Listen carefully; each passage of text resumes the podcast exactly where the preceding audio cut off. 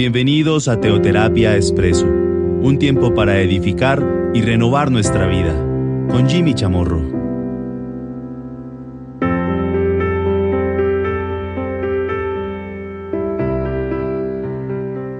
Un buen día para todos, bienvenidos a Teoterapia Expreso, nuestro espacio de cada domingo. No olvidemos que cada domingo estamos compartiendo una cápsula Estamos compartiendo entonces Teoterapia Expreso. Bienvenidos nuevamente. Hemos venido abordando el de la semana pasada, quiero decir, desde que comenzamos este año, porque hoy es el segundo domingo de este, de este año, no solamente de este mes. Dios es. Lo hemos tomado como una serie.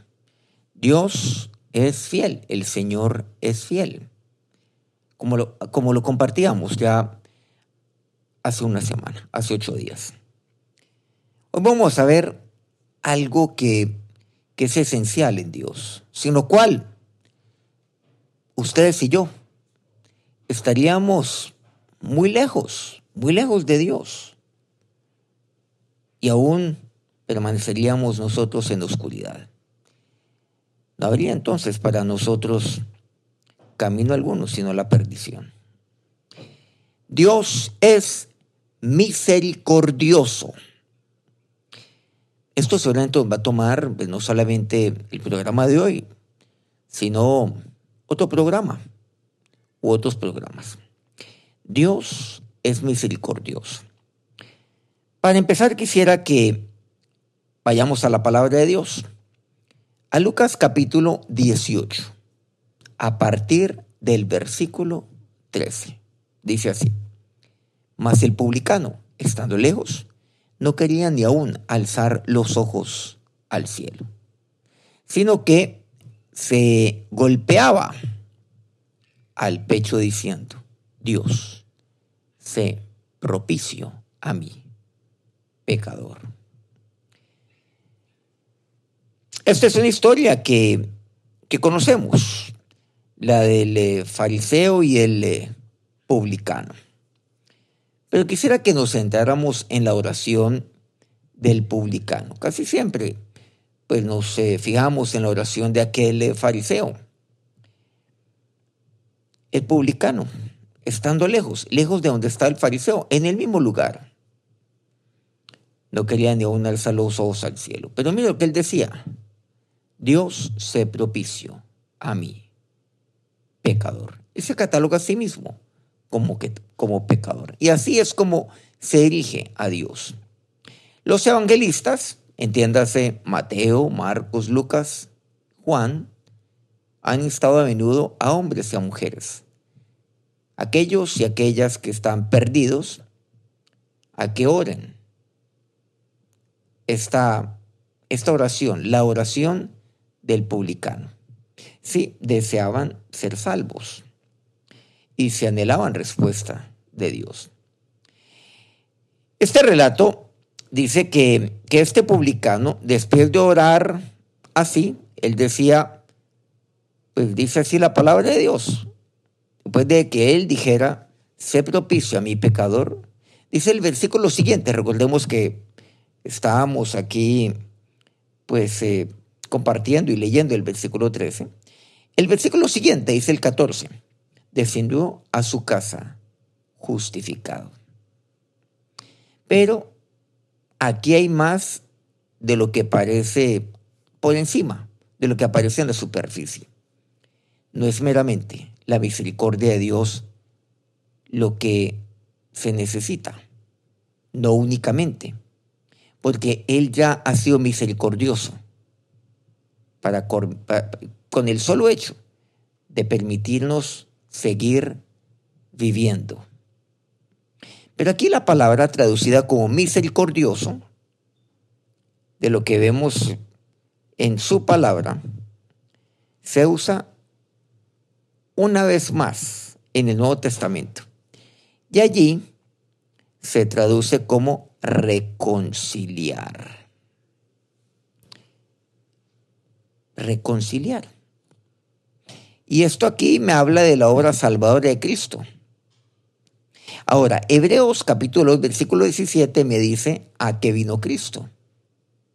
En la parte final, o en la segunda parte de este Hebreos 2, 17 dice que Cristo vino para venir a ser misericordioso y fiel sumo sacerdote en lo que a Dios se refiere, para expiar los pecados del pueblo.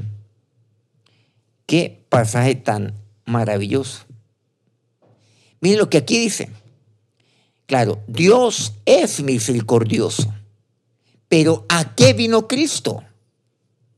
Me lo dice de una manera, pues, de verdad sorprendente, sobrenatural. Dice, para venir a ser misericordioso, para hacer misericordia aquí en la tierra para hacer misericordia sobre nosotros.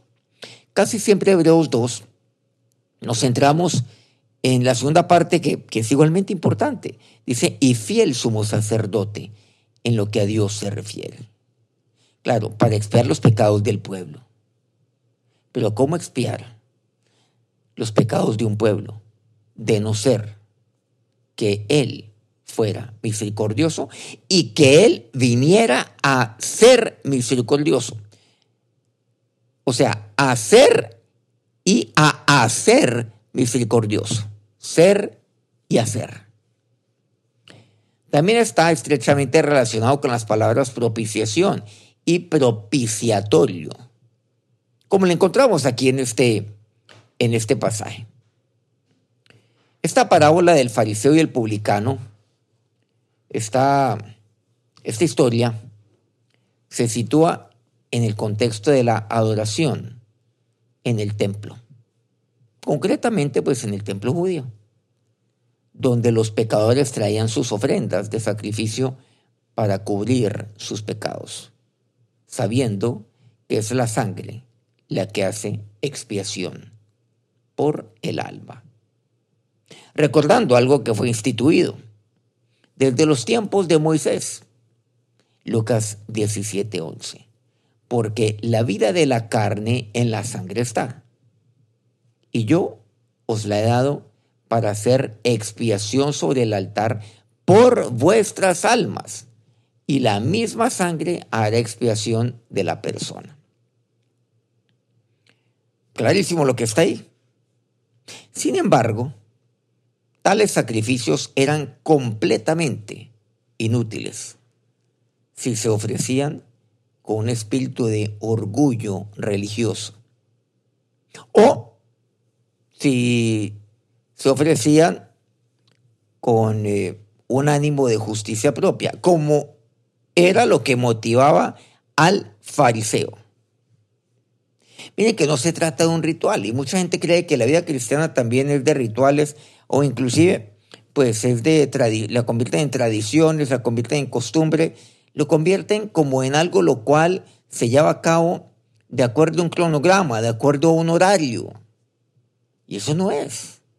Eso no puede ser. Porque si actuamos de esa manera, en nada nos diferenciaríamos de los fariseos y de aquellos judíos de la época. Seríamos iguales a ellos o inclusive peores, porque estaríamos usando el nombre del Señor. Al menos ellos no crean en Él. Pero supuestamente nosotros y los cristianos de este siglo, el siglo XXI, sí. Pero en nada se diferenciarían. Entonces, aquí, ¿qué es lo que encontramos? Que no se trata de de un ritual. Miren que hoy en día estamos llenos de orgullo religioso, porque hay que dominarlo de esa manera. Es un orgullo religioso, es un orgullo sectario, es un orgullo casi que eclesiástico, es un orgullo.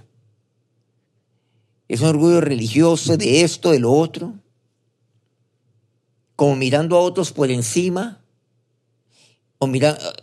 estando yo por encima, por supuesto, y mirando a otros y estos otros muy por debajo, es un orgullo, un orgullo morales, un orgullo religioso, pero con un ropaje de religiosidad que la verdad, desde el punto de vista personal, es detestable. Comenzando por, sus, por los líderes. Pero no únicamente los líderes. Por quienes oyen a esos líderes, se convierten en casi que igualitos a ellos también. Y lo son con la gente del mundo. Es algo patético. O se acercan con justicia propia. Ah, es que yo soy tan justo. Es que yo hago esto, yo hago este otro. Y entonces se va publicando su propio bien. Y nos han dado cuenta que en las redes sociales como que también los cristianos van publicando eh, sus maravillas. No la mayoría de Dios, no las propias suyas. Claro, con una falsa humildad, una falsa modestia.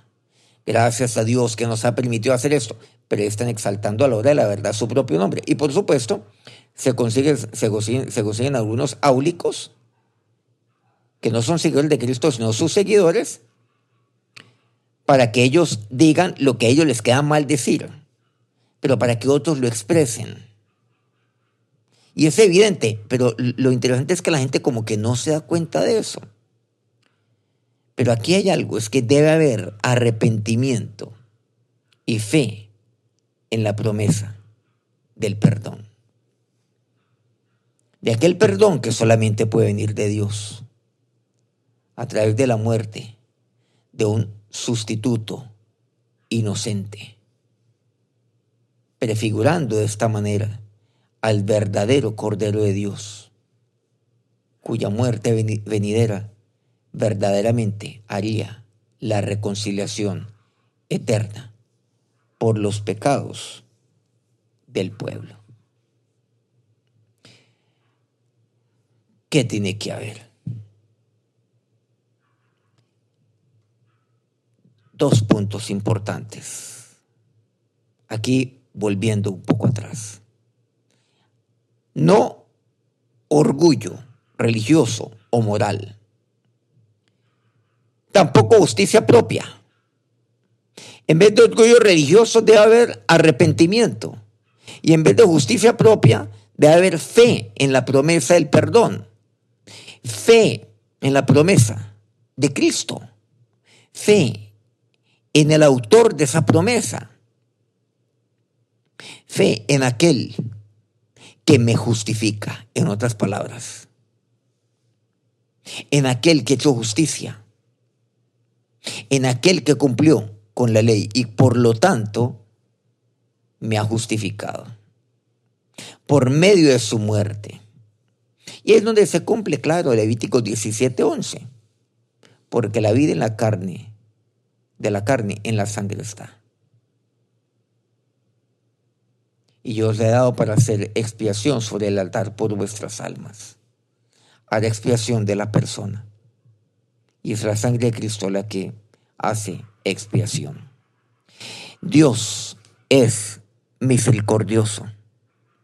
No solamente por permitirme vivir cada día, que de por sí eso sería algo altísimamente misericordioso. Pero, pero Dios no se queda allí. Lo que es misericordioso que me abre la puerta del arrepentimiento por medio de la muerte de Cristo. Me abre esa puerta. Recordemos que arrepentirme es cambiar de actitud, es dar un giro de 180 grados a mi vida. Y entonces, a partir de ahí, y con base en ello, vivir por fe, y depositar mi fe, mi fe en Dios.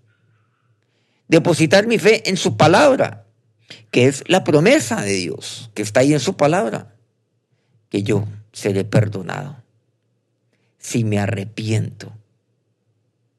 La misericordia de Dios se evidencia por medio del arrepentimiento, por medio de la fe, por medio del perdón. Y entonces yo seré y soy expiado por medio del Cordero de Dios. Y solo Cristo haría posible la reconciliación. Pero qué interesante, la reconciliación eterna por mi falta, por mi rebelión, por mi pecado. Eso es lo que Dios hará. La reconciliación es posible gracias a la misericordia de Dios. Pero solo Dios es misericordioso, nadie más. Y cuando un hombre y una mujer experimentan la misericordia de Dios en sus vidas, porque Él es misericordioso, entonces ese hombre es misericordioso porque su padre lo es. Esa mujer actúa misericordiosamente porque su papá, Dios, lo es. Hay que ser misericordioso como nuestro Padre lo es, como lo es el Padre nuestro Señor, que es nuestro propio Padre también, por medio de Cristo. Tan misericordioso es que nos dio a su Padre, que nos dio la paternidad de su Padre. Tan misericordioso es que nunca nos desampara, nunca nos deja solos y no nos ha dejado solos. Nos permite experimentar su presencia por medio del Espíritu Santo. Eso es misericordia. Entonces cuando, cuando se lleva a cabo, cuando es posible la reconciliación en el matrimonio, solo es posible cuando entiendo que Dios es misericordioso y que Dios vino aquí, que Cristo concretamente, Él vino aquí, a la tierra, a ser misericordioso. A eso vino Él. No porque yo pudiera expiar los pecados de nadie, no, para perdonar también. Claro, yo perdono porque yo amo, pero perdono porque soy misericordioso. Al igual que la gracia, la misericordia es inmerecida. Pero es que todo lo que Dios me ha dado es inmerecido. La vida eterna es inmerecida. La vida abundante aquí en esta tierra es inmerecida. La salvación es inmerecida. Todo es inmerecido por parte de Dios. Lo podemos resumir en la gracia de Dios, en su misericordia. Pero es que Cristo es inmerecido para mí. Yo no me merecí, no me merezco a Cristo. Yo no merezco que el Hijo de Dios haya muerto por mí. Pero, pero ni cerca. Pero es que no estoy ni en el punto 100.000.1% del merecimiento. No, es que no se trata del mérito. No se trata entonces del fariseísmo. Se propicio a mí, decía aquel publicano, aquel pecador, que ni aún alzaba sus ojos al cielo. Estaba lejos. Dios se propicio a mí. Y Dios ha sido propicio a usted. Y Dios lo fue a este publicano de esta historia. Que aquí me relata la palabra de Dios. Así como Dios ha sido propicio a usted. Y lo es propicio a todos aquellos. A todos aquellos aún que no han tomado la decisión del arrepentimiento y de tomar la decisión de fe, de recibirle a Él. Se propicio a mí. Y Dios ha sido propicio a usted. Y lo ha sido por medio de su Hijo Jesucristo. Jesucristo es la respuesta de Dios diciendo esto. Sí, yo he sido propicio a ustedes. Vuelvan a mí. De un giro de 180 grados, mírenme ahora. Arrepiéntanse. Háganlo de todo corazón y tome la decisión de fe. Para venir a ser misericordiosos y Hebreos 2.17 un padre ama a sus hijos. Usted como papá ama a sus hijos. Pero si usted no es misericordioso como padre, pues no está listo para ser padre. No, pues es un pésimo padre. Cuanto más Dios con nosotros. El publicano oró de esta manera. Y claro, encontró respuesta en Dios. Y fue salvo. En estos días, al otro lado de la cruz, la oración salvadora de un pecador debe decir en efecto, Dios, se propicio a mí sobre la base de Cristo por mis faltas. Una oración de estas ofrecida con sincero arrepentimiento y fe en la promesa de Dios trae la justificación ante Dios. Qué maravilloso es ver que Dios es misericordioso. Acerquémonos a Dios en oración en este momento, en este día.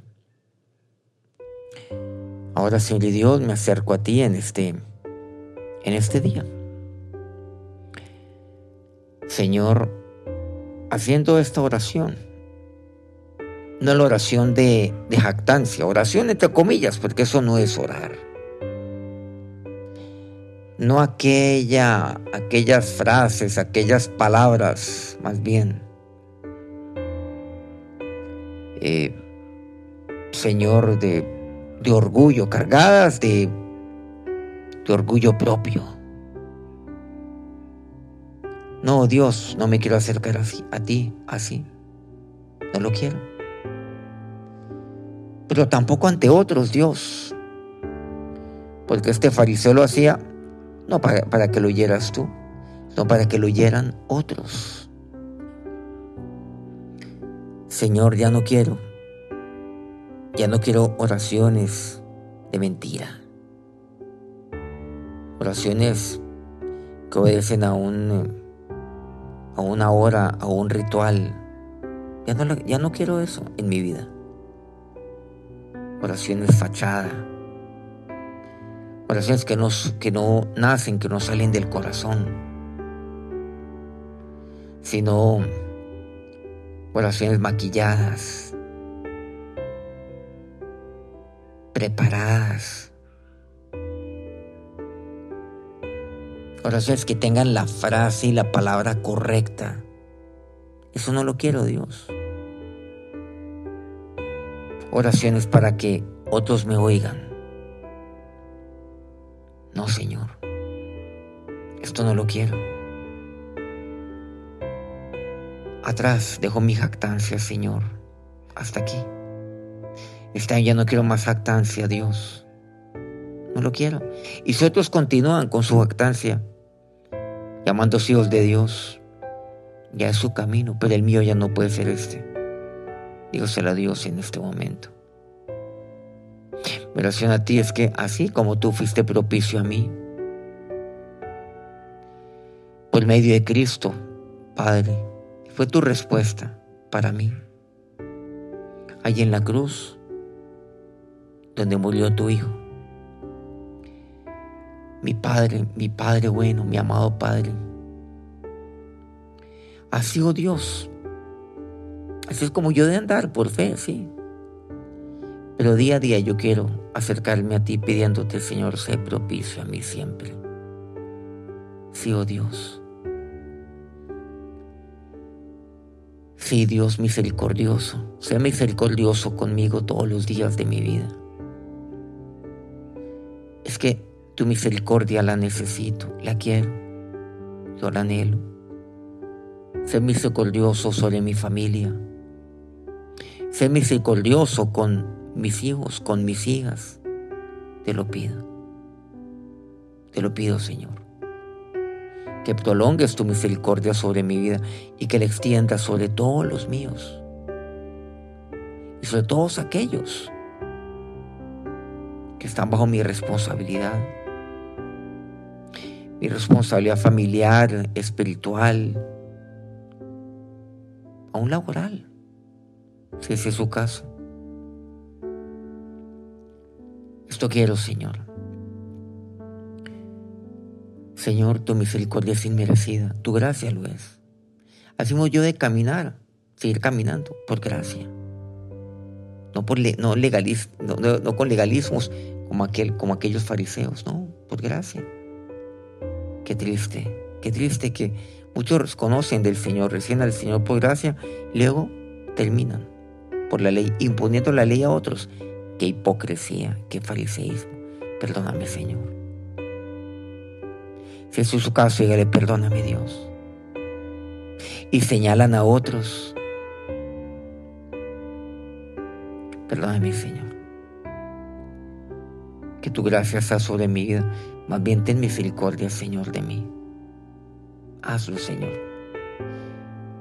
Y entre más tú me bendices, y entre más tú me levantas, más humilde, Señor, quiero ser delante de ti.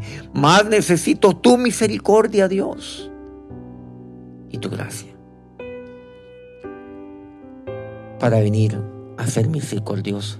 A eso viniste, Jesús. Qué maravilloso eres tú, Jesús. Has venido. Eres misericordioso y has venido a ser misericordioso y a ser misericordioso conmigo. A ello has venido. Qué cómodo es tu palabra. A esto viniste, Jesús. Cómo se derrite mi corazón con ello cómo se enternece mi corazón contigo, Jesús. Porque has venido aquí a esta tierra, has venido a mí para ser misericordioso conmigo. Dele gracias a Dios. ¿Cómo darle gracias a Él por ello? ¿Cómo no rendirse ante Él? ¿Cómo no humillarse ante Él? ¿Cómo ser altivos ante Él? ¿Cómo puede ser posible? Eso has venido, mi Señor y mi Dios. Y ahora, que el Dios misericordioso, que el fiel sumo sacerdote los bendiga en este día. Amén. Qué alegría poder compartir esto tan maravilloso que es la misericordia de Dios. Nos vemos entonces dentro de ocho días, nuevamente aquí en Teoterapia Expreso. Recordemos nuestra cápsula de cada domingo. Que Dios los bendiga.